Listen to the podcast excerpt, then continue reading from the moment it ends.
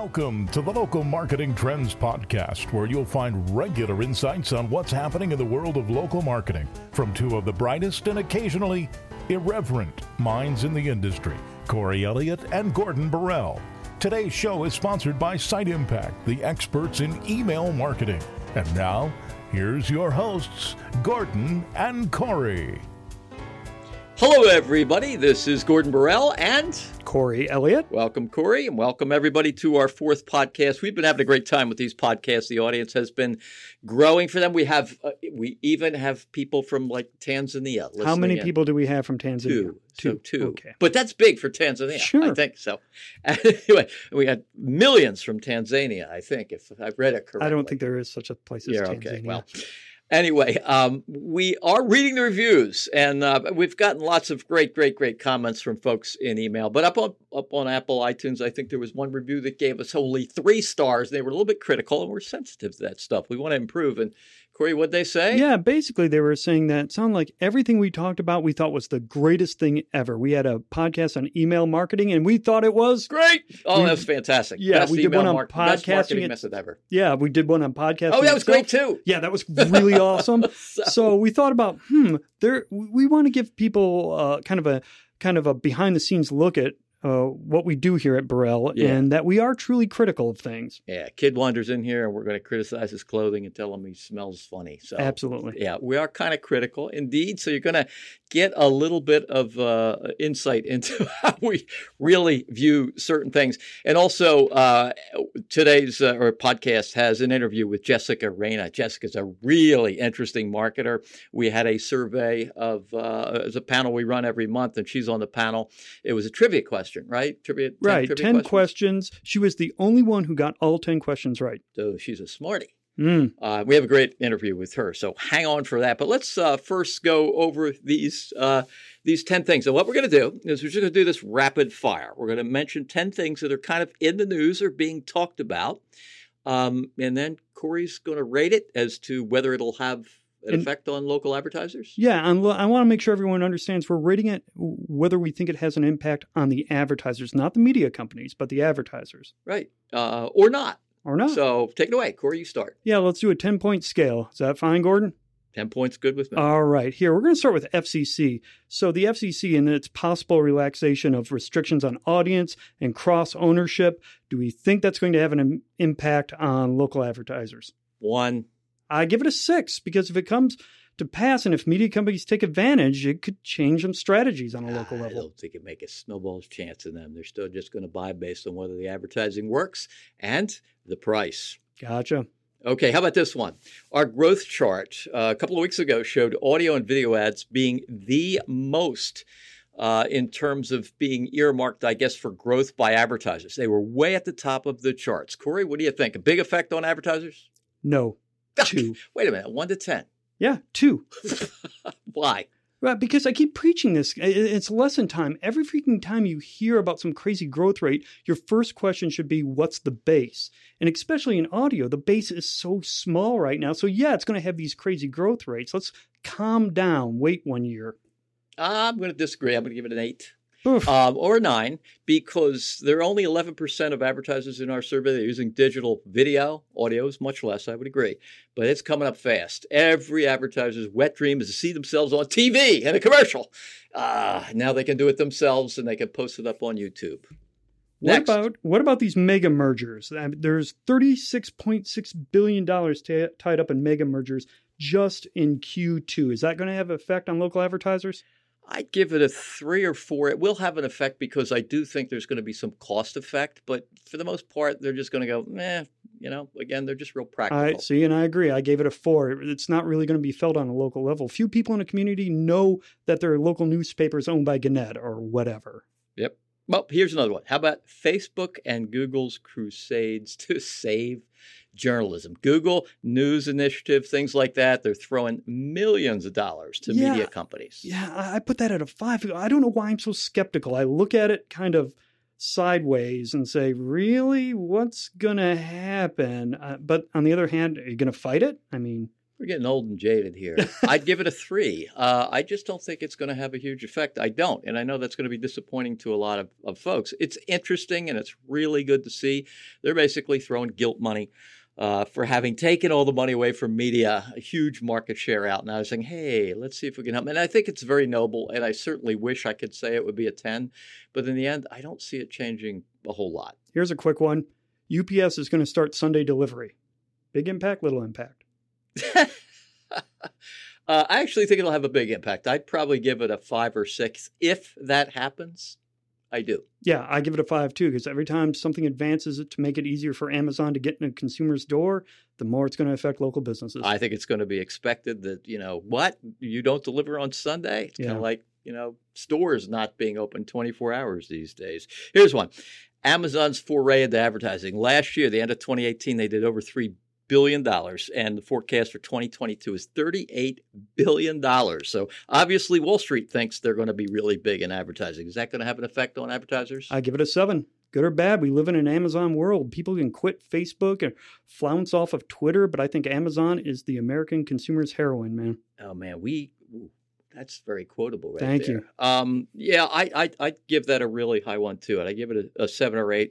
I think few people realize, at least in the media and marketing and advertising world, how big um, Amazon's going to be as an advertising uh, displacer, and all the stuff happening behind the scenes. We just are not aware of it. Okay, here's the next one. How about this Locast lawsuit? It's the four major broadcast networks are suing Locast. They uh, stream air signals for free. The the kicker here is they're not they call themselves a nonprofit and that's how they can get away with it. Is that stuff like that going to have an impact or not an impact on oh, local advertisers? wake me up when that one's over. I have no idea. That that falls into my category of it's got to hit my email inbox and the news headlines at least 100 times before i wake up and pay attention oh so you miss you miss happening. trends is what you're saying? Yeah. So i i don't i don't understand enough to be able to rate it, but to me, you know, it's probably going to go away. Okay, I, I gave it a three anyway. All right. How about this one? Newspapers deepening dive. We have newspapers declining uh, this year, I think about 16%. And in 2020, we have them declining even more, 18%. So that's pretty bad. Where's the money? Where's the money going to go? And what is that going to have an effect on advertisers? One. One? Why? Well, because why does a local, remember, we're talking about local advertisers. Why do they care? Is there any local advertiser out there whose business will absolutely cl- collapse without a newspaper? No. But go. I don't agree. Uh, I'd give it a nine or 10. I think losing that voice in, in the community is going to be really important. You got to realize it's not just a really big community, like you're going to lose the Philadelphia Inquirer, Chicago Tribune, LA Times, and things like that it's a lot of small communities where there isn't a viable way to market outside digital, and a lot of advertisers are lost. They are lost, and that, that's an opportunity. And I'm not saying it isn't going to impact a community. The journalism part will be will leave a crater. I'm talking specifically from the advertising part. Yeah, it's one less channel, and ab- newspapers have been a very viable channel. People have that paper in their hand and they read it, and they've considered it a shopping medium as much as a news medium. And other media are not that way, with the exception of Yellow Pages. Okay, next one. Nielsen. They just reached an agreement with Quotient Technology. Basically, Quotient has 5 billion trans- transactions at retailers with more than $150 billion in sales. The data is going to be integrated across their products, so they're going to be able to connect media exposure with purchase behavior. Is this going to impact local advertisers? I give it a nine. I think that's yep. uh, that's huge. Video is probably one of the most powerful medium out there in terms of spending money now, getting results now, and once they're able to link transactional data with that, they're on a scale on on on par with Amazon. I'm I'm right there with you. But every time I see an advancement that brings transactional data closer to marketing, I get excited. Here's my favorite one. Procter & Gamble's reported cuts to digital advertising, returning some uh, advertising dollars to broadcast media. Is that going to affect a local advertiser? I'm going to say no. There might be some that are looking at P&G as to what they're doing with their marketing dollars, but the fact that P&G is moving money around, is that really going to affect the dry cleaner? I'd agree with you. I'd call it fake news. I think Ooh. it is, yeah. Um, I- think it is overstated and misunderstood. I think uh, the broadcast industry in particular has grabbed a hold of that as proof that digital doesn't work. Look, the biggest advertiser in the world. And that is not what P&G is saying. P&G is negotiating with digital media to get the prices down and to do some other things. And they have a very healthy mix of both broadcast and digital. Never drop out of digital. I think it's misunderstood. Okay, last one. We got uh, time for one th- more. This last one comes from our own uh, data, and it's suggesting that local advertisers are actually starting to um, buy more uh, from more companies. Uh, before we said they were buying around eight different kinds of media types from five different companies. Now it's six and six. I'm sorry, it's less with uh, with more Right. companies. So they're buying they're buying more things from, but they're buying it from fewer companies. They're buying less things from fewer companies. right. 10, 10 plus. Can we go beyond 10? so it is kind of a weird one because we're asking something that they told us. Is that going to affect them? Obviously, it is. Yeah, I well, I think that's huge. We have a whole presentation around that called the thinning of the pack. I know many people have seen that, but it's basically advertisers are fed up. There's 126 individual media entities on average in every market, and advertisers have way too many choices. And the thinning in those numbers has occurred. So we're going to uh, have an interview now with um, Jessica Reyna, uh, and she is just Corey. You spoke with her. Yeah, yeah, Good. I absolutely did. And she's very, very sharp. Uh, uh, runs an agency, I think, down in Florida, I believe. Yeah. Yep. Um, and has, like I said, answered all of our panel questions absolutely correctly. She's the only one who's done that so far. Yep. So it's a great interview. Wait till you hear what she has to say about newspapers and radio and outdoor. Fascinating interview right after this uh, sponsors break. Uh, thank you our, to our folks at Site Impact. Today's podcast is sponsored by our friends at Site Impact, the email marketing experts. If you're not one of the 150 or so media companies working with these guys, you really should be. They're working with a number of our clients, and I got to tell you, they're pretty happy with Site Impact.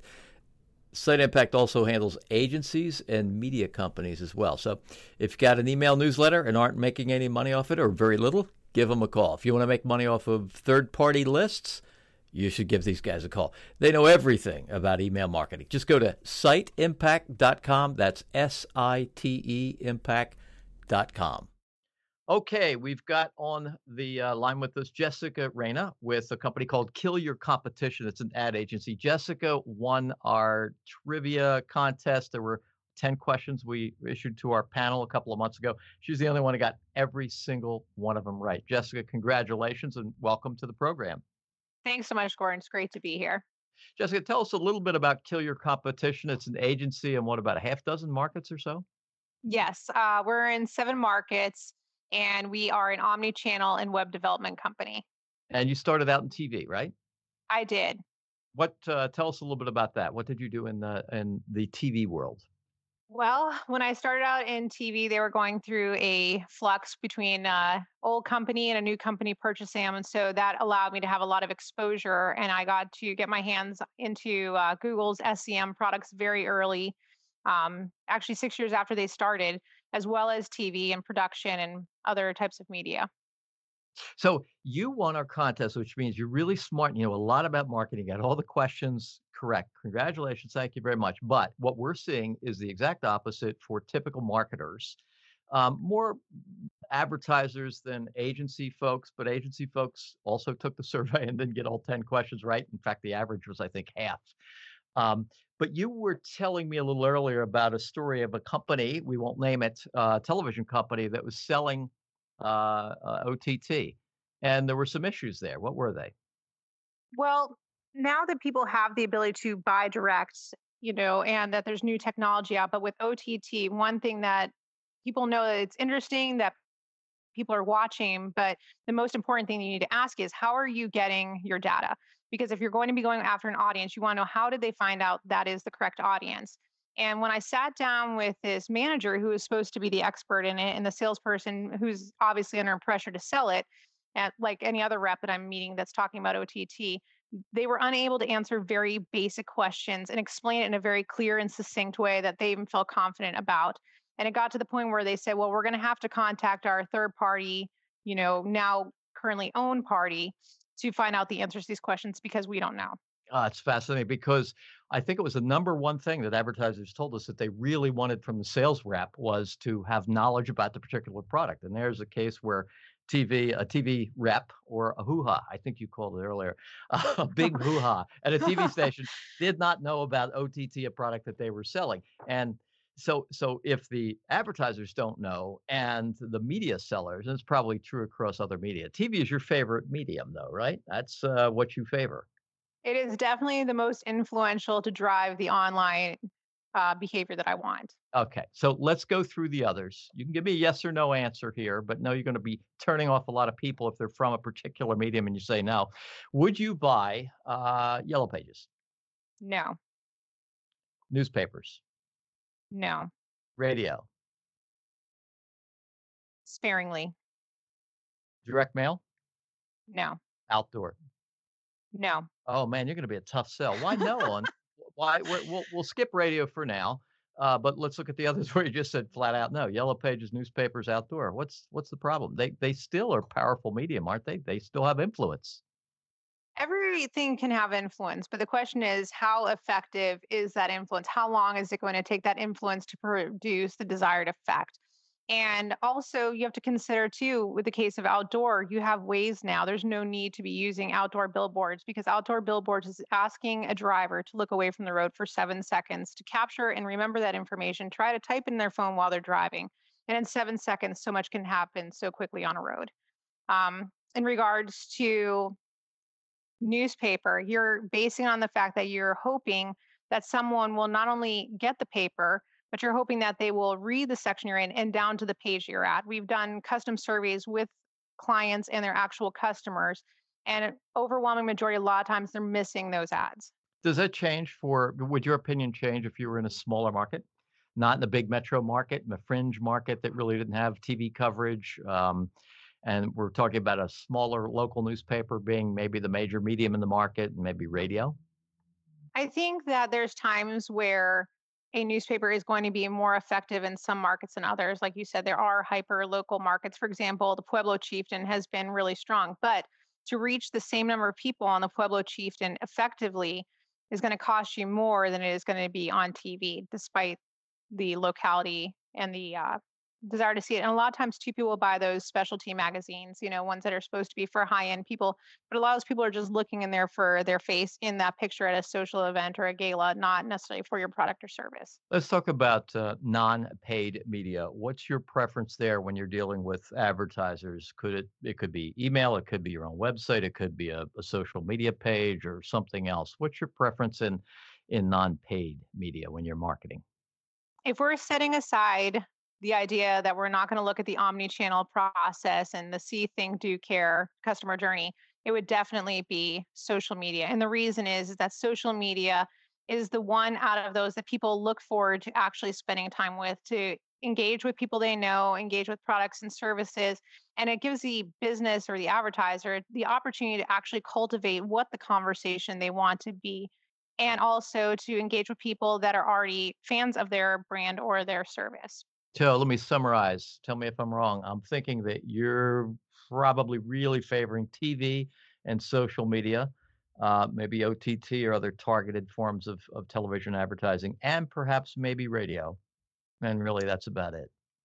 I would say that TV is extremely important. And we can see that not only from a local level, but even at the top level. You look at FANG and uh, you see even companies like Expedia, TripAdvisor, Wayfair companies that you will never walk into their store that are dependent on your online behavior are all looking to TV to drive that. And as long as you're using the correct data and the correct tools like ComScore, where you can measure that one in every four homes, every zip code, every DMA with an Experian household match and IHS Polk automotive data, you can actually see the intent, the ability to purchase or use your product and service, their household composition, and look at people so much further along than just age, gender, and race and actually see those advanced audiences. Let's talk uh, a little advice for media companies out there. We have quite a few who listen to this podcast and with the newspaper, radio, direct mail, outdoor television industries, as well as some direct advertisers.